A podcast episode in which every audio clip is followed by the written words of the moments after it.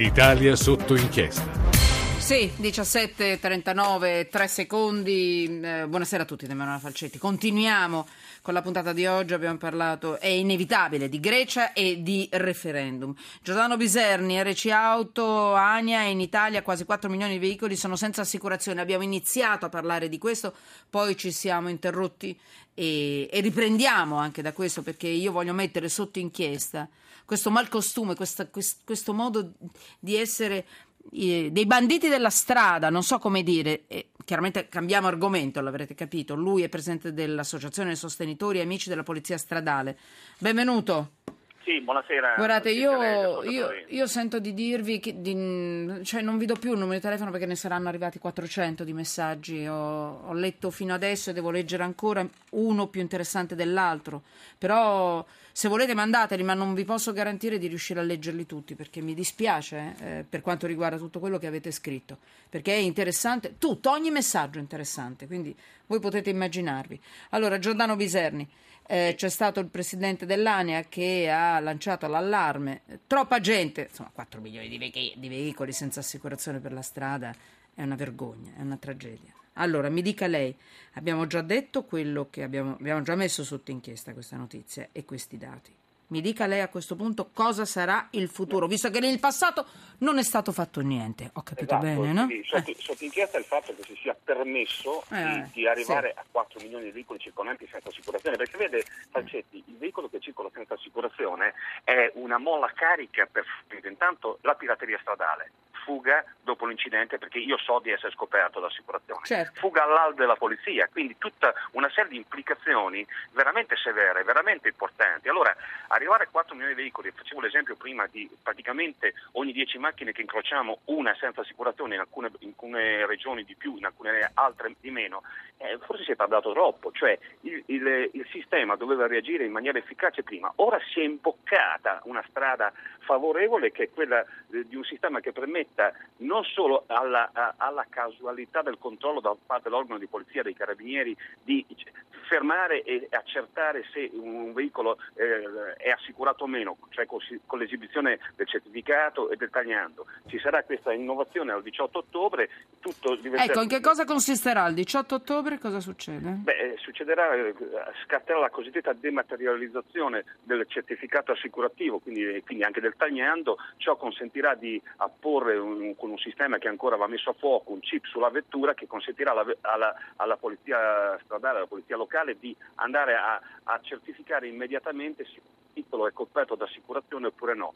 C'è un nodo però da affrontare, perché mentre la tecnologia permetterebbe, lei pensi già oggi, la tecnologia ci permetterebbe di eh, accertare eh, con il tutor, mentre lei passa in autostrada sotto, oltre la sua velocità, se la sua macchina è assicurata o meno. Lo stesso vale per gli autovelox, lo stesso potrebbe valere per le ZTL, le zone traffico limitato, cioè eh, un sistema di accertamento che moltiplicherebbe per, per centinaia e centinaia di volte la possibilità di verificare se un veicolo assicurato o meno. Qual è il problema? È che eh, servirà un, un, una modifica al codice della strada, in particolare all'articolo 101 del codice, che consenta all'organo di polizia, una volta fatto questo accertamento, di andare a notificare immediatamente, cosiddetto con l'accertamento a remoto, un termine un po' tecnico e anche un po'... Vabbè, eh, grazie alla tecnologia. Strano, eh. La tecnologia mm. di andare a, a, verificare immediatamente che Emanuela Falcetti non risulta... No, lei, Giordano Biserni. No, Giordano Biserni, va bene. Ah non risulta, eh, l'ho pagata da poco, peraltro ah, è abbastanza cara, però voglio dire, non risulta assicurato, per cui scatta immediatamente la notifica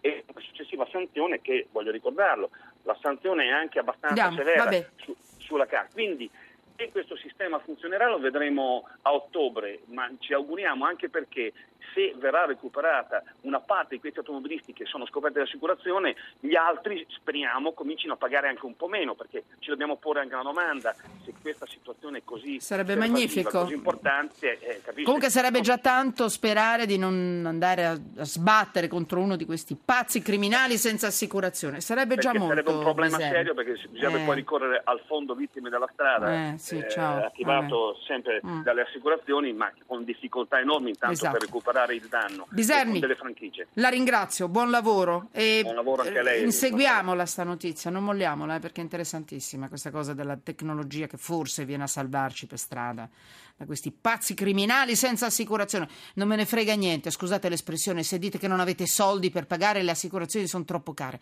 Non mi interessa se succede un guaio, ma chi paga i danni? Chi paga un- una persona che magari è andata a massacrare? Non andate in macchina. Mi dispiace, sono brutale, lo so, ma non si può fare senza assicurazione andare in macchina, assolutamente. Eh, Rinaldo Romanelli, avvocato penalista, componente della Giunta dell'Unione delle Camere Penali Italiane, benvenuto. Grazie, buonasera. No, mi spiace, voi entrate mentre io mi faccio odiare dal mondo come al solito, ma non, non mi interessa, perderò anche ascolto, forse, non lo so, anzi, grazie perché invece gli ascolti aumentano da paura, quindi vi ringrazio tantissimo. Cioè, nemmeno io riesco ad allontanarvi. Andrea Biavardi, direttore del settimanale Giallo, benvenuto. Buonasera a voi, buonasera. Sentite, in una parola, se voi domani foste... no, domani, giorno del referendum, in Grecia, voi siete greci. Voi dovete andare a votare. Che cosa votereste? Sì o no al referendum e perché? In due parole. Rinaldo Romanelli, mi dica. Ho Dai. fatto già la, la domanda ieri. Io sono No, ieri ho detto un'altra cosa. No, Romanelli, ieri le ho chiesto, lei sgancerebbe 3 euro per salvare la Grecia? Se tutti avessimo la forza di dare 3 euro, la voglia, eh, potremmo salvare, coprire il debito. Questa è un'altra cosa. Nessuno ha sganciato un euro, nessuno ha sganciato 3 euro. Lei si ritrova a votare domenica. Cosa vota? Sì o no? Comunque. Sì, Sì, all'accordo, per forza. sì. Andrea Biavardi, direttore? Se fossi greco io voterei no. Ecco. Vi spiego anche perché. Dimmi, perché infatti- nessuno ha fatto capire ai greci che cosa succede. Continuano a fare chiacchiere tutti quanti.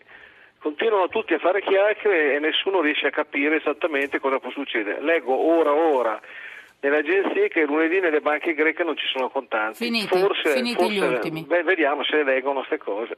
Fino a Vediamo. lunedì ci sarà una liquidità di un miliardo, dopodiché basta. E però si vo- votare così è terribile, perché voti sotto ricatto, in effetti. Però forse questa sarà... Saranno le cose con le quali i greci dovranno fare i conti? Sono arrivati moltissimi messaggi. Se riesco alla fine della trasmissione, magari faccio saltare un'altra cosa e leggo un po' dei vostri messaggi perché siete veramente particolari. Allora entriamo nel- in, in una delle notizie grosse di oggi. Domani le troverete su tutti i quotidiani Bossetti. hm? Quindi Iara Gambirasio. Allora, è successo di tutto ehm, in aula oggi, persino dei fan di Bossetti, se ho letto bene, adesso c'era un'ultima ora, ma mi sono saltati i computer. Cioè, ci sono stati dei fan di Bossetti e sono stati fa- mandati fuori dall'aula. Cioè Bossetti ai fan, cioè siamo nel... Eh, Biavardi, siamo veramente in una situazione incredibile. Vabbè, il giudice li ha mandati fuori. È partito il processo, lui dice mi fido, mi fido, confermati fuori dall'aula eh, i tifosi del fan club Bossetti, quindi in tribunale non si sono visti i genitori della ragazza, di Iara, assente anche mm, la moglie di Bossetti, i giudici decideranno il prossimo 17 luglio sulle eccezioni preliminari sollevate dalla difesa. Eh, praticamente il DNA. Allora, mh, intanto mi dica lei, avvocato Romanelli, poi parto con, Bia- con Biavardi. Eh, Che cosa è successo stamattina in due parole senza essere troppo tecnico? E che cosa succederà a questo punto? Ma, eh, ho letto dei giornali. quindi Sì, certo, noi da quello che sì. Eh, hanno eccepito la mancata richiesta di proroga del termine delle indagini preliminari da parte del pubblico ministero dopo due anni di, di indagini. Quindi eh, quello che viene teoricamente acquisito dopo la scadenza del termine delle indagini preliminari, se non è stata richiesta prova, proroga, non sarebbe utilizzabile. Quindi questa è la, prima eccezione che hanno fatto. Quindi non si possono utilizzare le risultanze dell'attività di indagine. Un'altra, eh, se ho ben compreso, è che la saliva eh, è stata prelevata a Bossetti con, una, con, un espediente, è stato fermato per un controllo stradale, gli hanno fatto il prelievo della saliva per fare poi la verifica della compatibilità del DNA, in un momento nel quale invece risultava già indagato, se ho ben compreso, era eh, già stato in qualche modo identificato e quindi si sarebbero aggirate le, le procedure, le garanzie che il codice prevede per fare il prelievo del DNA nei confronti dell'indagato, cosa che si può fare però deve essere disposta dal giudice che deve curarne le modalità con rispetto della persona, la tutela e così via. Ho letto che queste sono fondamentalmente le, le, sì. le eccezioni che sono state. Mi scusi, Avvocato sollevate. Romanelli, ma perché non è stato fatto allora senza cadere in questa piccola trappola? Perché poi interessa sapere se lui, se il suo DNA è quello oppure no. Guardi, è fondamentale questo, che uno poi la possa, io non lo so, lui è a tutti, eh, a tutti gli effetti ancora, non è ancora condannato, è presunto innocente, no, no, si dice così, me l'avete insegnato, io voglio seguirvi.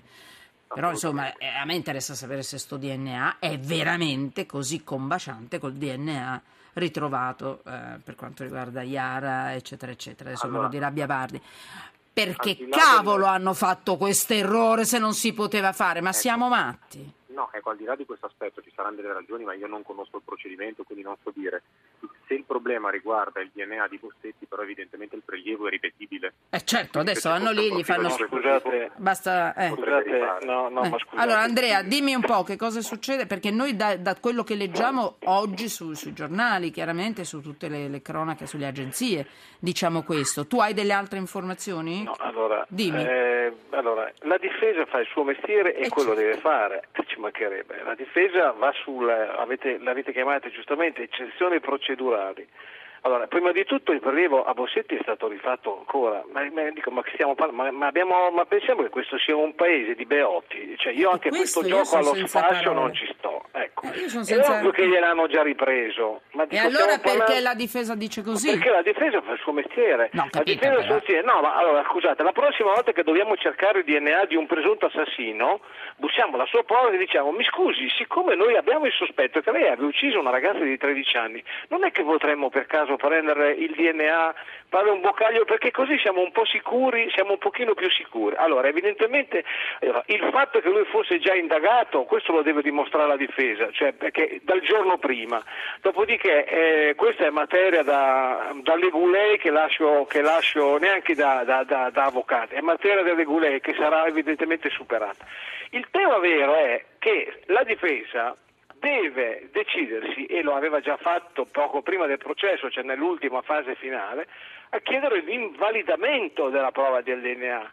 Ma l'invalidamento non perché il Boccaglio è stato preso bene, è stato preso male, perché la prova, perché l'analisi del DNA è stata condotta male, perché è sbagliata. Poi, attenzione, quando hanno trovato il DNA di Ignoto 1, non è che hanno trovato il DNA di Bossetti, Bossetti l'hanno trovato anni dopo, hanno trovato un DNA e attraverso quel DNA si è andati certo. alla caccia di, del possessore, diciamo del titolare certo. di quel DNA. È stato il rastrellamento più grosso di DNA della, della storia prove. italiana. Eh. Inoltre vorrei fare rilevare, avendo davanti qui le carte, no, sono però... 35.000 sì, pagine di eh, carte, che eh. Bossetti non ha mai negato quello il mio DNA, ha detto non riesco a capire perché è finito lì.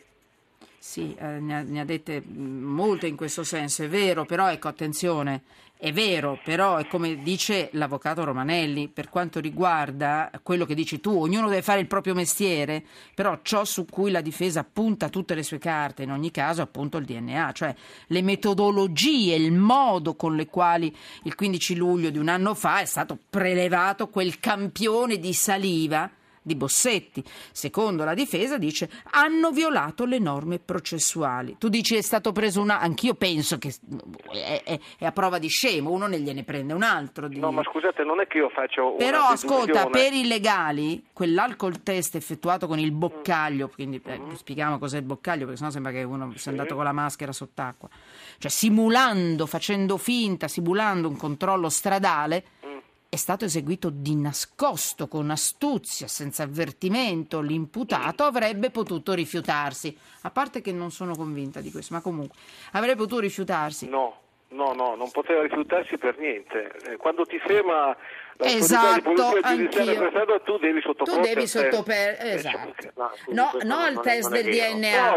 no, no, del DNA no, no, al boccaglio per l'alcol test. Devi accettare il boccaglio, se no devi andare, devi seguirli, farti fanno l'esame del sangue. No, no, non, è, non, è, vero neanche questo. Ma come se ti fermano per strada tu non sei obbligato a fare l'esame dell'alcol, cioè il soffiare per l'alcol test? Parlare, di parlare delle cose con un minimo di cognizione causa. Da me l'hanno ripetuto 10.000 volte. Alzi la voce allora, avvocato sulle attività dei legulei io come dire, le lascerei da parte, bisogna conoscere il merito delle eccezioni. Io ho fatto un'osservazione di carattere generale perché non conosco, non ero presente all'udienza. No, ma non ce l'avevo con lei avvocato, delle, sia ben chiaro. Eh. No, no, però con i difensori no, evidentemente che hanno rappresentato queste eccezioni, presumo di sì e mi sembra che non sia il caso perché bisogna conoscere nel merito se questo tipo di eccezione è fondata o non è fondata, io non ho gli elementi per dirlo. Andiamo nel non merito, avvocato Romanelli, perché è chiaro no, che non ce l'aveva con lei. Eh. Con, una, con, una, parola eh, risolvo il problema dell'alcol test. L'alcol test non può essere sottoposto a nessuno contro la sua volontà, la legge prevede semplicemente che se uno si sottrae risponde di un reato espressamente previsto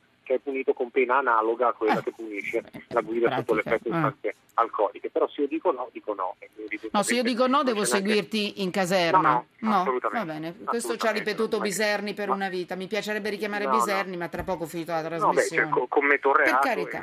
Eh, ma no, lei ne sa più di me, ecco. per forza. Quindi eh. non, non è così. Per quello che riguarda il merito della perizia, qui siamo alle eccezioni preliminari, quindi si sollevano quelle eccezioni che devono essere sollevate in limine all'apertura dell'udienza su aspetti di carattere procedurale. Il merito della, della consulenza, se è fatta correttamente o meno, sarà oggetto di un'attività istruttoria successiva. Immagino che i legali di Bossetti chiederanno una perizia per verificare se quella consulenza è fatta secondo i requisiti di legge oppure no, ma non è questo il momento in cui fare questo tipo di che ha un rilievo di carattere istruttorio. Sto per chiudere la trasmissione. Eh, Quindi qui si sono limitati a rilevare le, le irregolarità procedurali. E allora, rag- e allora, Biavardi, sto chiudendo, questa è la sigla. Vuoi dire tu una parola, una parola in chiusura? Perché io sono senza parole. No, ma io, mh, no, io le parole le ho. Aspettiamo il 17, ah. vediamo ah, cosa succede.